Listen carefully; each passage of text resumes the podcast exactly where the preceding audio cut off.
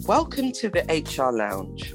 Sit back and listen in as Diane and I interview H R professionals from all walks in life. We'll be exploring all things H R related. You know the ones, those deep and sometimes uncomfortable conversations that should take place but unfortunately never really happen. Enjoy your time with us in the H R Lounge. Welcome to the H R Lounge. Today we are speaking to the amazing Safia Boot, who is the Director at Respect at Work. Welcome, Safia. Thank you, Diane and Jackie. Hi, Safia, welcome. I just wanted to give a, just a brief overview of where we met. We met virtually via LinkedIn, and subsequently you came to the Rise conference that I had created on twenty nineteen. And obviously it was a great event. One of the things that stood out to me was when we presented, myself and Jacqueline presented our new programme for equality, diversity and inclusion we had designed ourselves. And one of the things you had said at the time was that you wondered how we would be perceived by the industry in terms of, of what we had just created. One of the things we had said was that the first thing they'd see is two black women. And once after, once they got over that shock, they would then review the content and recognise the content was valuable content and very innovative and would help the changes that were needed in the equality, diversity and inclusion space. And Jacqueline met you um, at the Rise conference. Is that right, Jacqueline? Yes, yes. That was the first time um, I met you, Safia. And Diane said, when we presented Transforming Bias, change program, you know, what we noticed was there was a deep intake of breath because some of the content that we yes, I remember that. spoke about, it was very much close to the knuckle. But as as a consequence of all of that, we we continued speaking with you, and you invited Diane and I to actually participate in a C, CIPD event in Milton Keynes, and you asked us to present. So, you know, that was a great opportunity platform to network, but also to see, you know, the cogs working in in the space that we're all in at that at that moment and presently. It was wonderful to see both of you launching a product, and my reason for asking the question that I did was uh, really because our identities uh, can be both a strength, but also can place limitations on us. Uh, because of how others perceive us, yeah. as well as how we perceive ourselves. Yeah. So it can be a strength yeah. and have yeah. limitations. Mm. Uh, and I was also conscious yeah. that it is quite rare to get two black female entrepreneurs trying to launch a, a product and service, uh, because I was acutely aware of my own challenges in trying to scale up a product and services mm. and systemize what essentially is our hard-won talents mm. uh, that we've put a lot of emotional and intellectual energy mm. into honing that through our lived experience because of our identity in working in exclusively mm. white mm. spaces. And the reason that I was asking was that you were going to be moving into what I call social capital mm. spaces mm. in order to launch your product. Mm. Um, and by social capital, I mean that unseen advantage that comes from having identity affirmation, mm. from seeing people like yourselves scaling up and being recognised as both business people and technical subject matter experts mm. in your area. That, that twin combination mm. means you've got to move into spaces like business networks that are elite by nature and exclusive.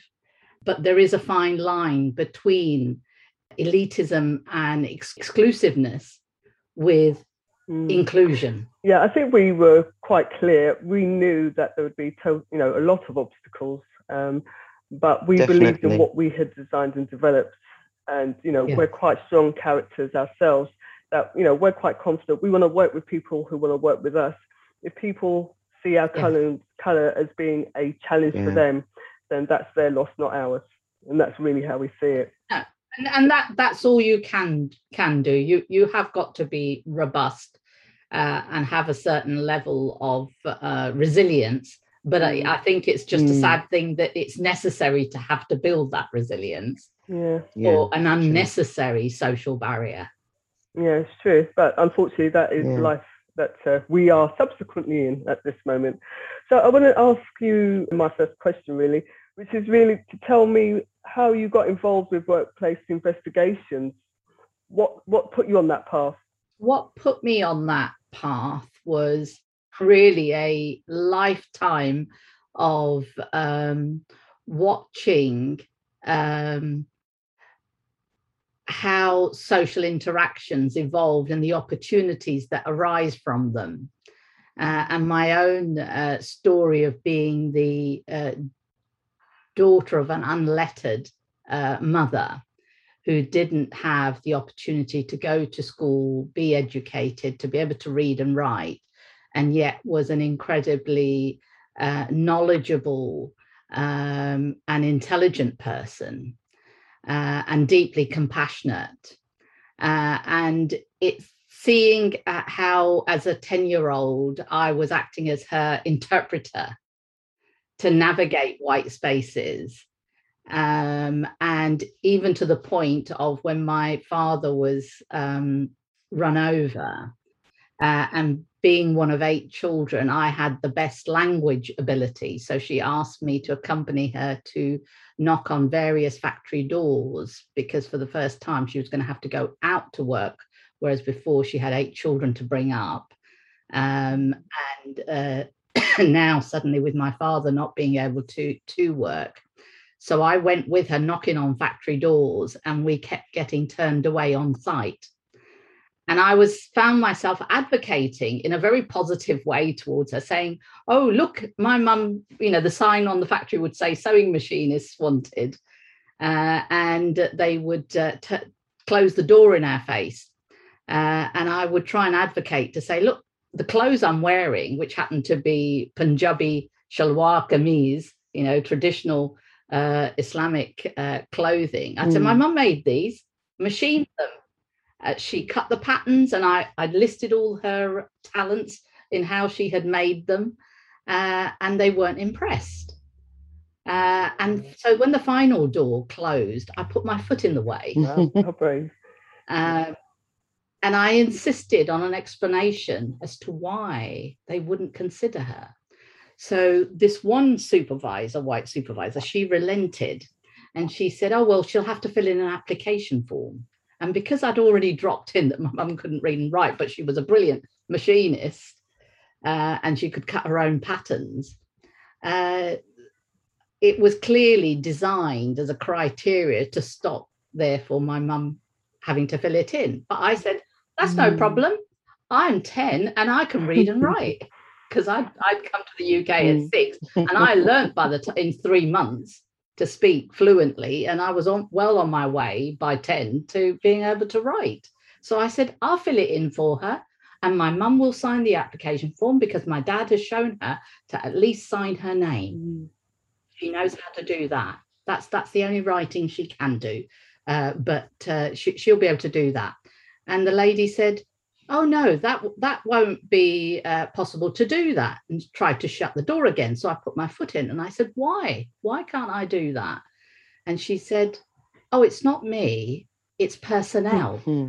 Blame it on someone else. Yeah, and I'm only ten and this is in the late sixties and I've never heard of, who are these people called personnel? They must be so powerful that they can get in the way of my mum and my Uh, progression. And so I walked away thinking, I explained it to my mum and I said, there's somebody called personnel says you can't yeah. fill in the form yourself.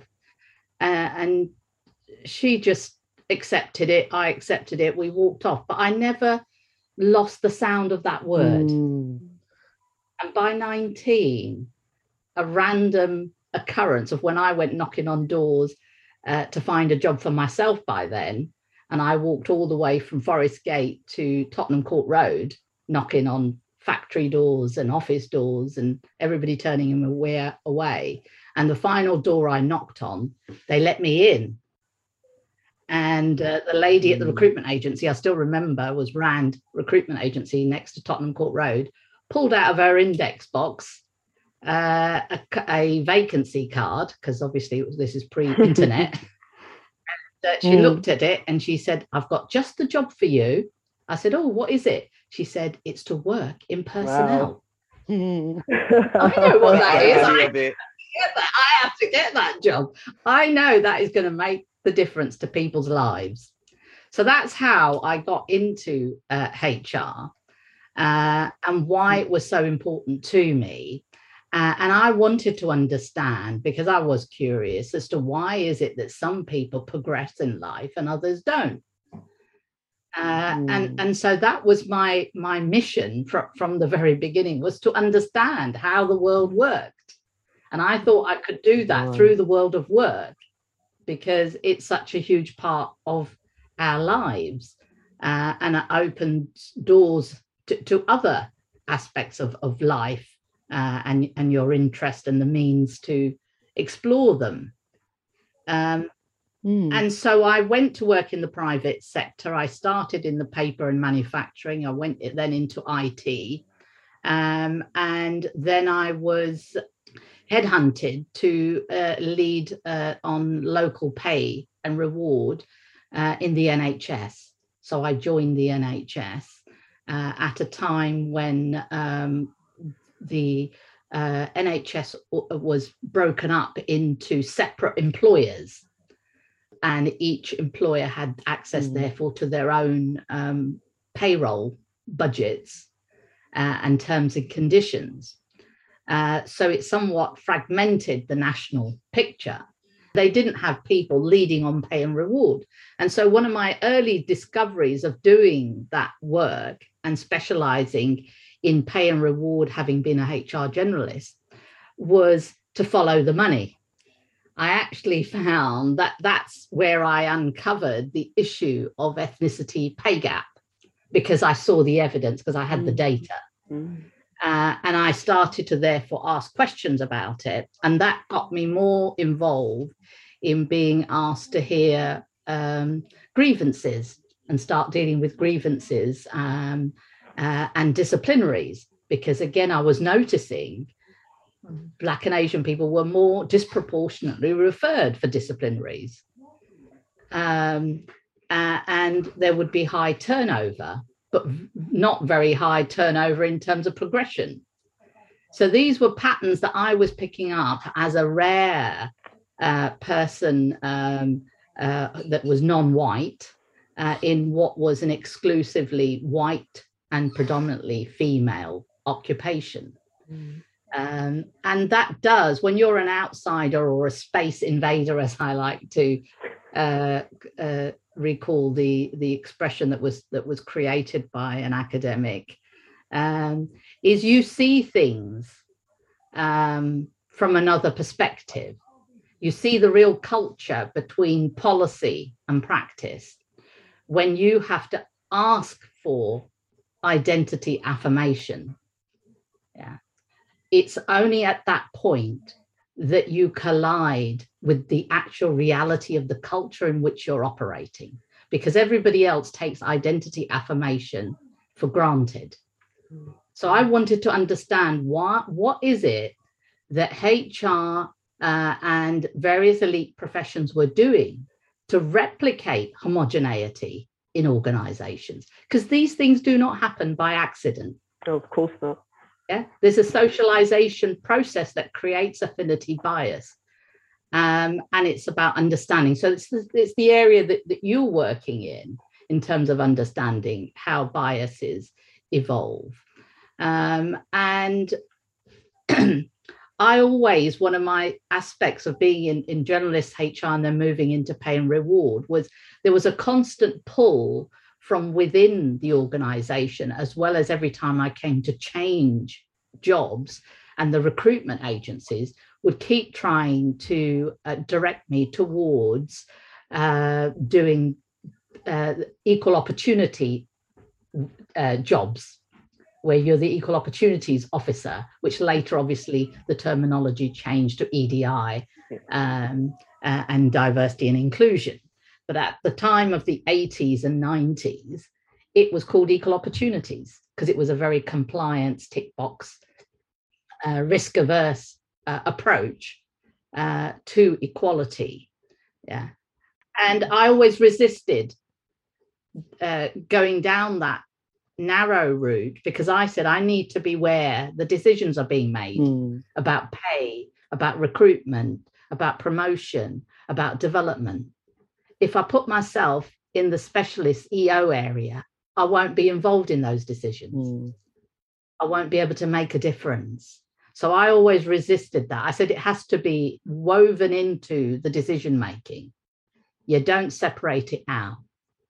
Uh, and, and that kept me out of being the organisation's E D I because I recognised that's where all the brown people sat. Mm. They were marginalised in the in the Equal Opportunities Department. Right, right.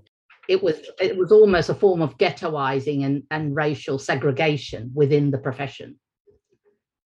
And I saw that, and that's why I stayed where I was, to try and really hone my skills of investigation mm.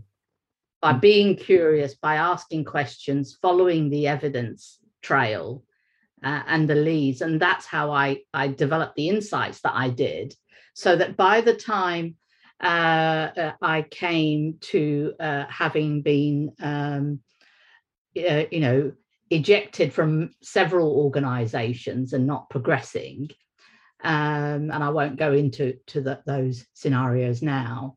Um, by two thousand one, I had, or two thousand, I had the opportunity to apply to be an employment tribunal panel member, um, because I thought, well, I've got this inside knowledge about how organisations actually work versus what their rhetoric says they work.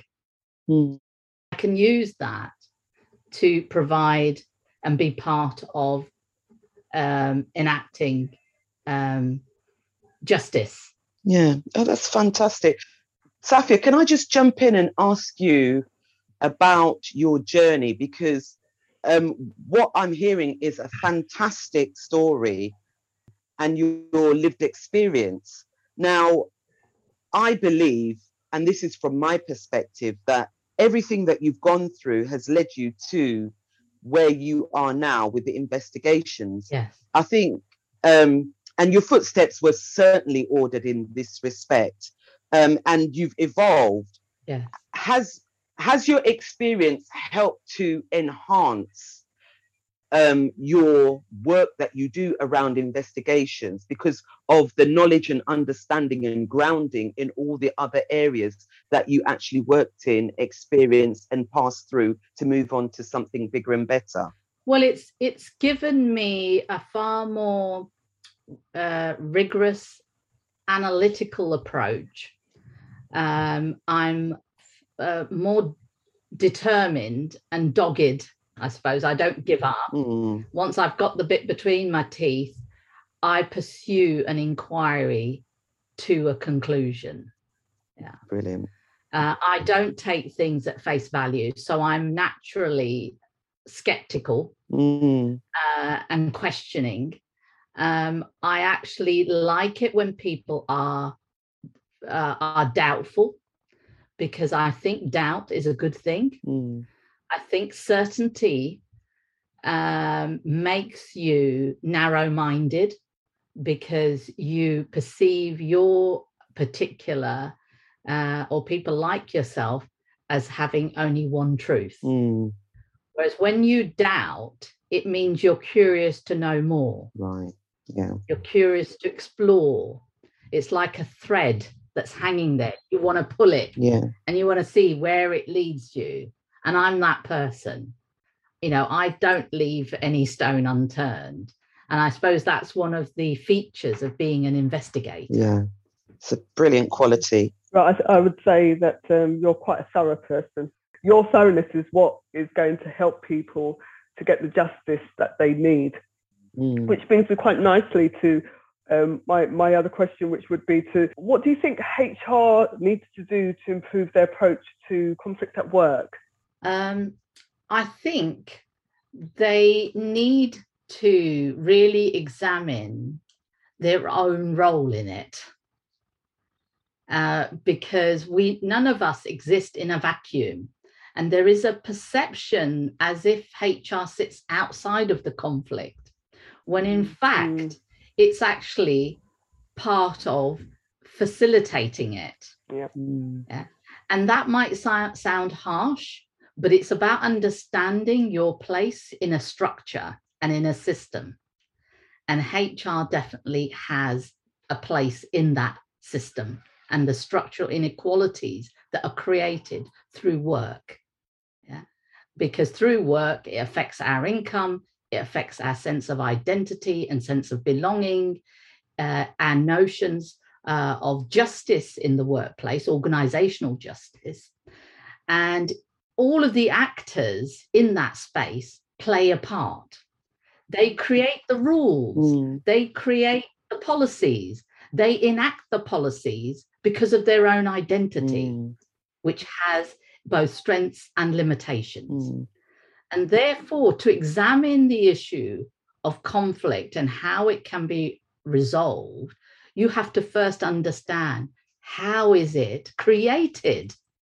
Mm. You cannot move to point two, which is solution, if you have not examined the problem mm. and accept that there is a problem to be fixed.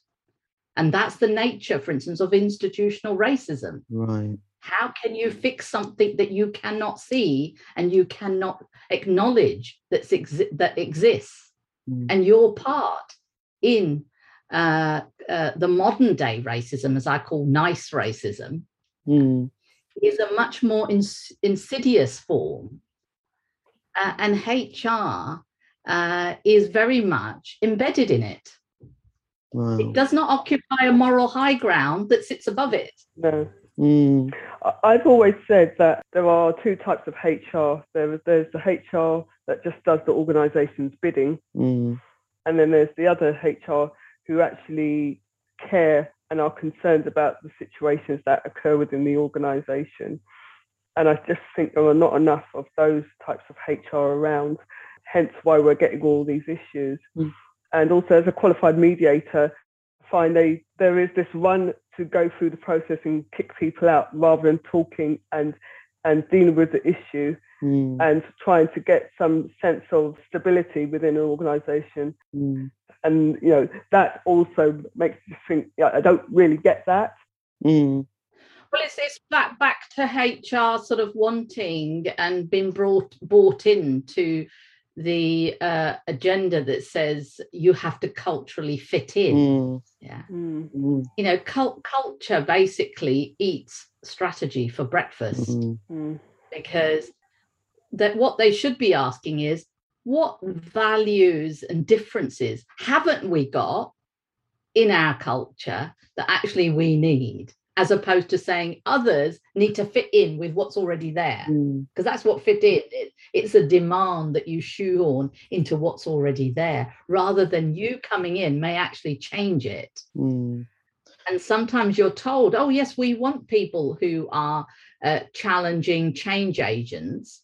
But actually, change doesn't come from a place of comfort. It comes from discomfort. Absolutely. So as soon as somebody that is different from the norm that's already there comes in and starts asking the questions because they've been told, oh, yes, we do want to change. We do want to become sustainable uh, organizations. But as soon as you do start uh, to actually challenge the status quo in order to change it and identify what it is doing to replicate itself that is anti-change, that's when you butt up against the real culture.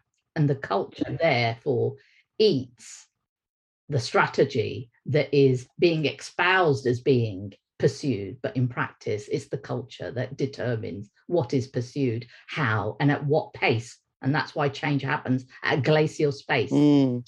I mean, there are so many, thanks for that, Safia. There are so many challenges within the H R arena that keep popping up. And there are loads of buzzwords to keep pressing it down. What would you say is the most challenging of the issues within the H R space at this present moment of time?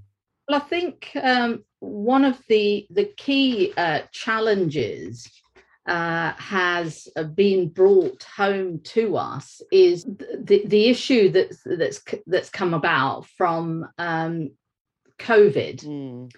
Uh, it has uh, raised the issue of deeply um, deep inequalities and it's exposed them. Mm. Uh, and it's done that in the context of, of COVID and the health effects and the disproportionate impact mm.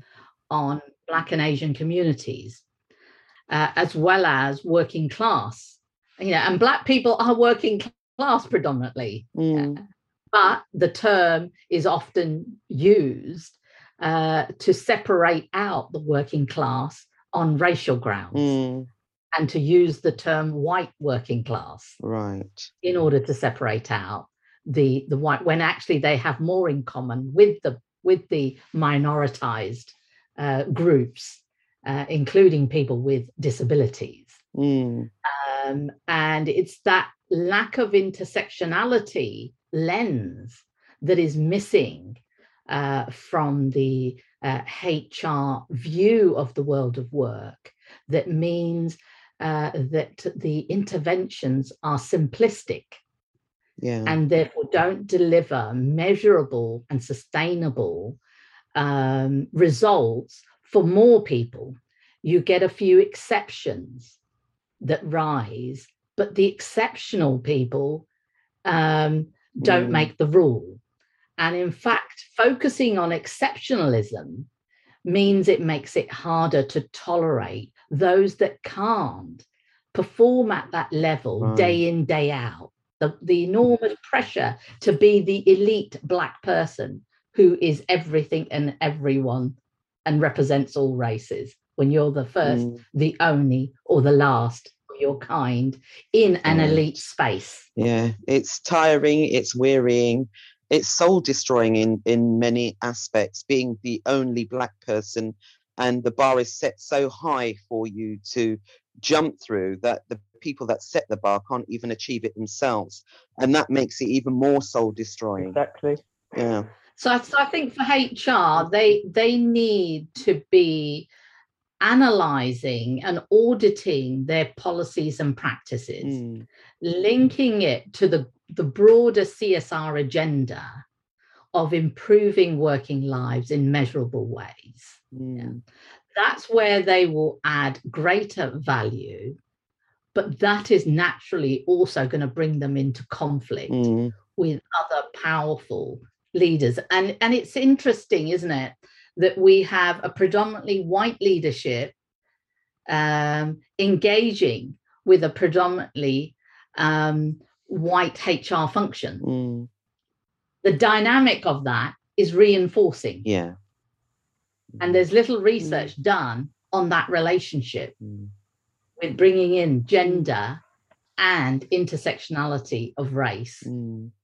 and the homo- homogeneity factor oh. into it. It's, yeah, it's very true. It's very true. You've obviously had um, a long career. Is there any bit that you could think of that you feel like you've made a massive change? You, you know, it might be an individual that you, you, you've changed their lives because of getting involved with an issue that they had, or it might be an organisational change. Is there anything specific that you feel that I remember when I did and I'm really proud of it? Um, I think what one of the, uh, the, the, the questions uh, that H R need to grapple with is about getting people back to work. Uh, and listening to what people are saying, for instance, that thirty-seven percent of people don't want to return to business as usual. Mm. They want to reinvent workplace. Uh, and what's been interesting is that Black and Asian people in particular don't want to go back to business as usual, and particularly not to those white spaces in the way they were being managed. Mm. Uh, if you look how many people are coming out to say they're no longer going to code switch. Yeah. Mm. They're, they're, they're going to dress that reflects their heritage, their religious values, uh, or their uh, sexual orientation, however well they want way they want to display uh, their identity in its full roundness, more people are doing that. So issues around dress codes and what's acceptable and what your definition of professional looks like. Yeah. Mm. All of that is being challenged, and it's been quite liberating for people to say, actually, I'm now X, Y, Z. And in my own situation, I turned sixty um, and I, I've thought, do you know what? I'm not going to hide that I am Muslim. And I had started last year during COVID to wear my hijab and my head wrap, as some of my African uh, uh, friends and, and colleagues say that they really like it when they see that.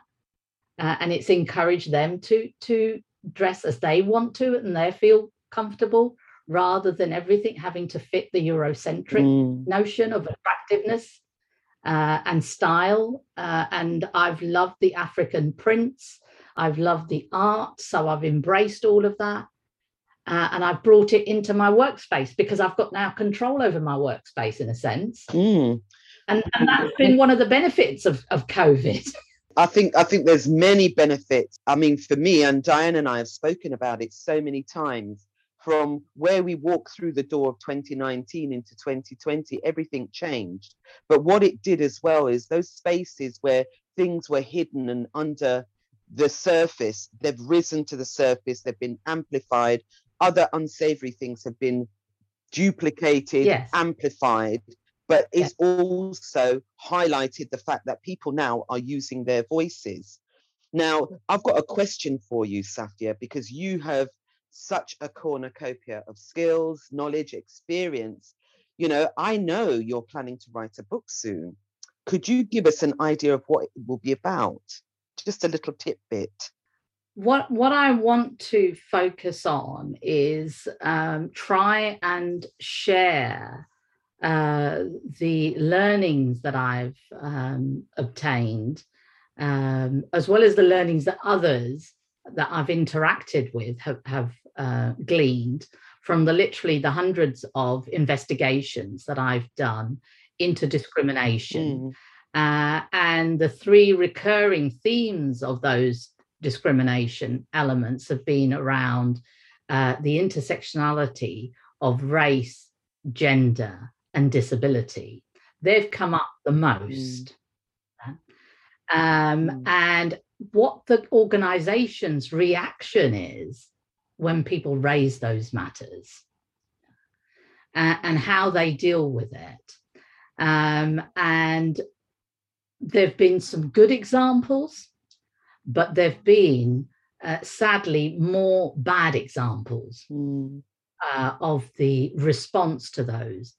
And I've seen how uh, individuals, uh, when they come up against the system, um, how marginalized they become. And so they need help in navigating that space, mm.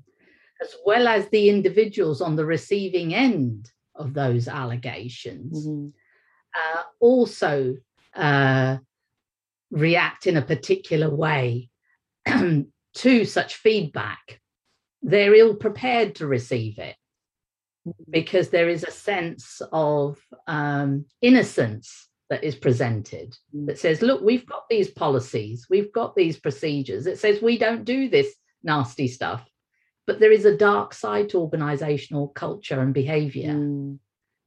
Um, and so I want to be able to look, examine those from the different perspectives mm. of the H R, the unions, Uh, the line managers, the complainants, the bystanders. Mm. Yeah, you say I didn't see anything. Mm. Yeah, interesting. Uh, I didn't speak up. Uh, so, so you you see the little um, characters that I've got here, the the three wise monkey, where I see no evil, I hear no evil, I speak no evil. Yeah. Mm. At one level, that sounds like good advice. But another, it epitomizes bystander behavior. Mm. To, to deny the reality uh, of the lived experience of a culture mm. that says, I'm innocent because I'm not saying anything, I'm not doing. But in fact, by your silence, you have actually taken the position alongside the people who do the perpetrating of these bad acts. Absolutely, yes. absolutely. Well, it'll be interesting to see when you've written it, when it comes out. I'll be one of the first with Diane to, to order it and read it. So, yes, so, I, so, so what I'm going to be doing is reaching out. I need to write my, my book proposal and then start to write out my research um, plan. Um, I have the um, help of my um, husband, Jeff, whom you have met. Because uh, you know that I, I am in a dual heritage yes. marriage uh, of uh, thirty-seven years. Uh, and he uh, is um, a genuine um, white ally.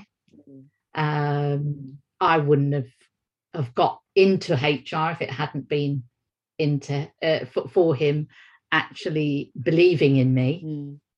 Uh, and giving me my first job in H R. Wow. Um, and uh, it, it's been a journey for him to actually have the insights, and COVID and him seeing just how on a daily basis I face uh, racism, literally on a daily basis. Mm.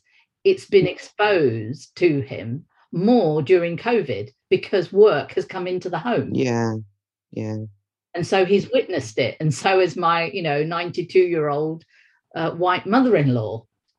So they've seen it firsthand, and they've been quite shocked at how much I have to actually uh, cope with. And so it's brought me into one other aspect of my book, which is understanding racial trauma mm. and the effect it has, not only on the psychology, but the se- semantic, physical embodiment of racism mm. on your body. Yeah. yeah. Uh, mm. And discovering that the body keeps count, it keeps score. Mm.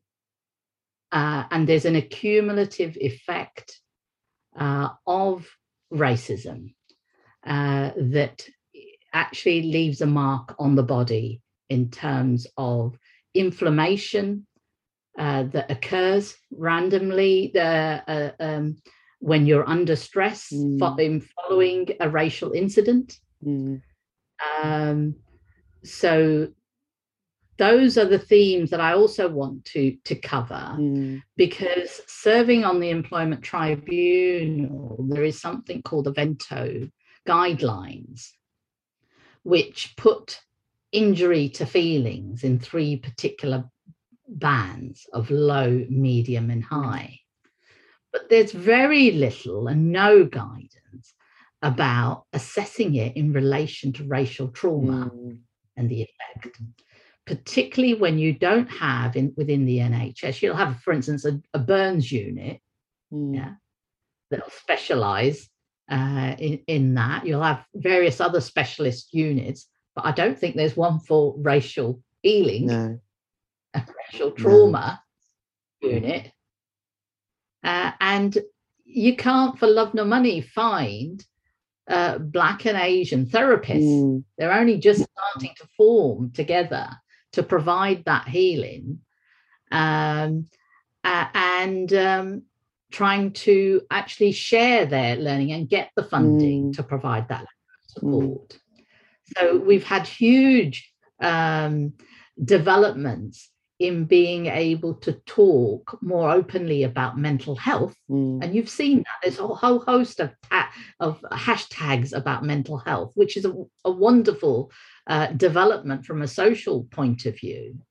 But when you look at who talks about mental health, very rarely do those professionals use images of Black and Asian people mm. in mental health.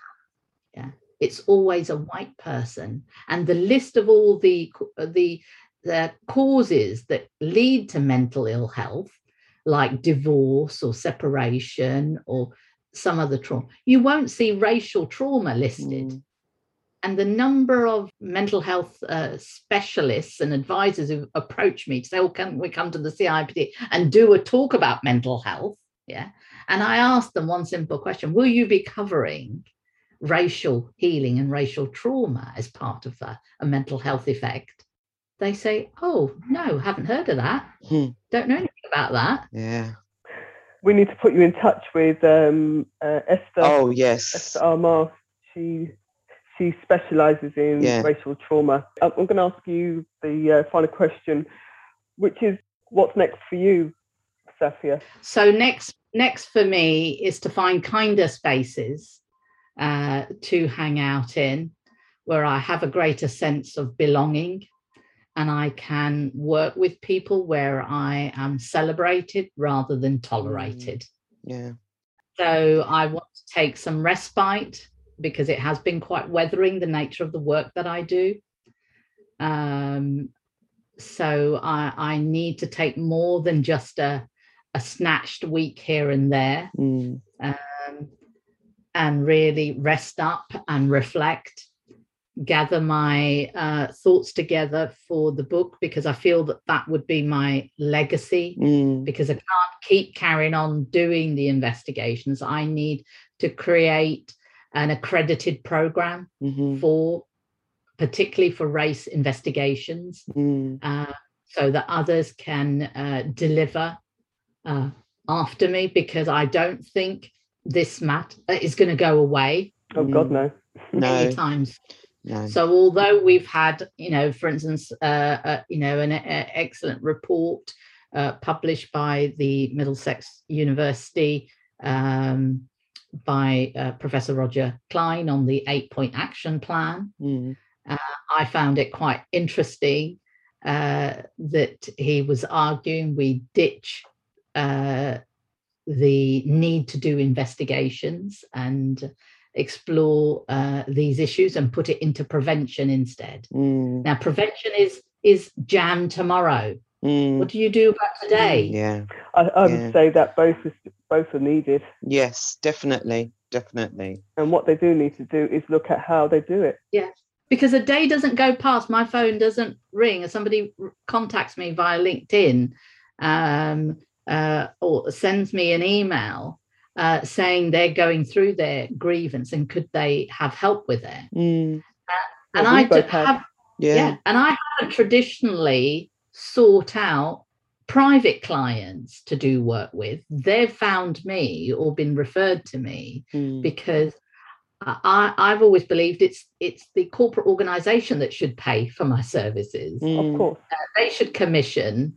uh, the independent investigation, mm-hmm. uh, um, and the employees should be represented by effective trade union yeah. uh, officials. But what the feedback that I'm getting is they're not getting that.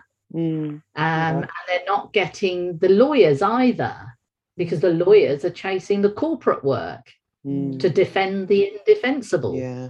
And that's what was the reason I set up Respect at Work, was one year after serving on the Employment Tribunal and seeing the flaws that were built in mm. so that they stood very little chance of winning. Mm. Mm. And, and that's why only one percent of cases, uh, of one percent of individuals who have uh, experienced race, um, racial discrimination, um, with its intersectionality with, with gender and um, pay and disability, mm. only one percent actually raise claims. Yeah, and that's also to do yeah. with the traumatic nature of doing it, um, because a lot of organisations yeah. just drag it out and to, to yes. make you feel that you have yeah. to keep producing information, keep doing this, keep doing that. And, you know, I've all, when I'm speaking to people, I always ask, you know, are, are you ready for the challenge? Because it is going to be a challenge to deal with it.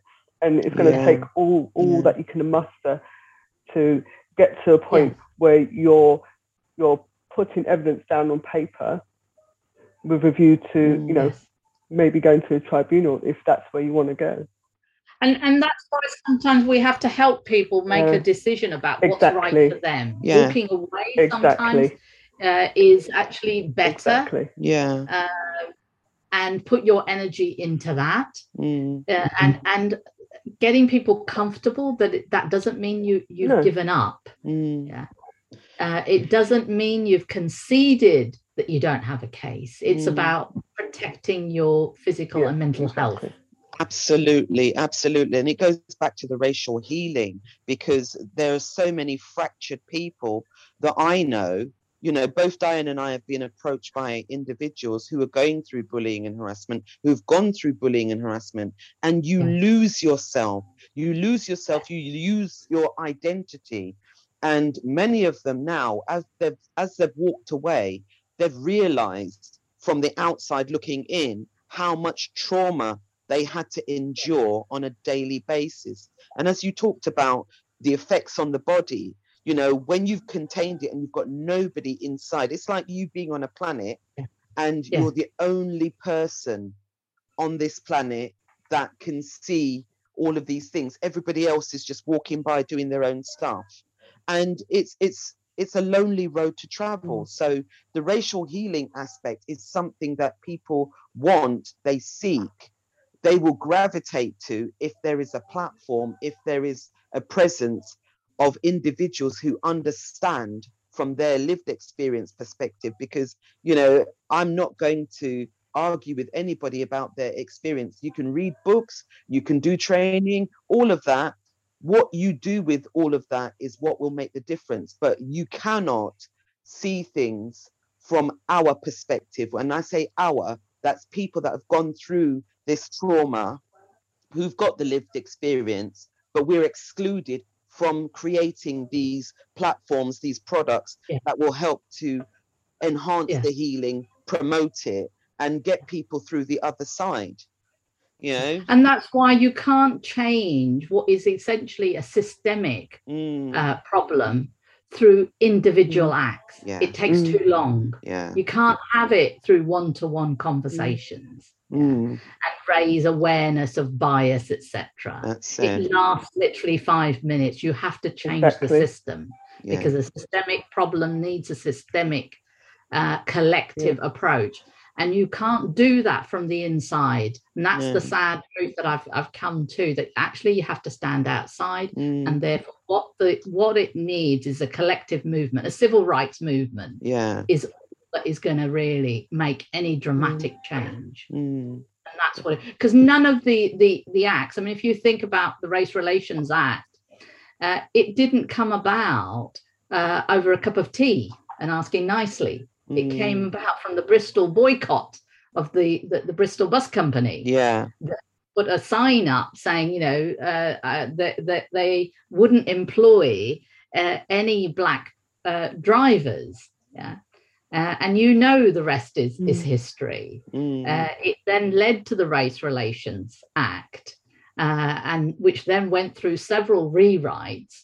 Uh, and just because we got the legislation doesn't mean that racism disappeared. Exactly, yeah. It just went underground. The yeah. um, Equality and Human Rights Committee, they put something out on Twitter saying the Equality Act twenty ten is there to protect us from race and disability, blah, blah, blah. And my response was, it it's, it, it might it might have been put there to no, do that, no. but it doesn't actually do that. It's there in theory. Mm.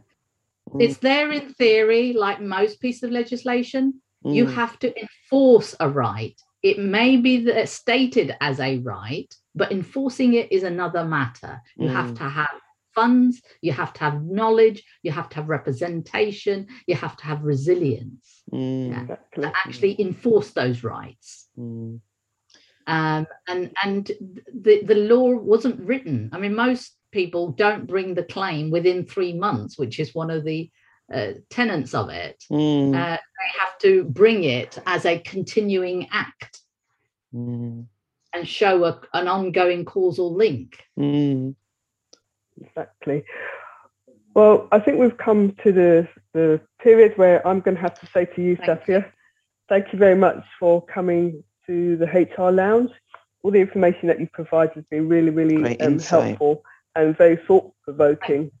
very thought-provoking. So uh, my, on my behalf, I'll say thank you very much. And uh, Thank, thank you for having me. Yeah, thank you so much, Safia. Everything that you have broken down, bite-sized chunks, you know, I'm sure the listeners will be in contact, even though you're going to be taking respite, because what you, the knowledge that you have is very much needed in the wider arena for people to tap into, to understand and to move forward with. So thank you very much for joining us in the H R Lounge and sharing your experience. Thank you for listening to the H R Lounge. We hope you find our podcast insightful. Join us next time for more thoughtful discussion. And remember, you have the power to make a difference.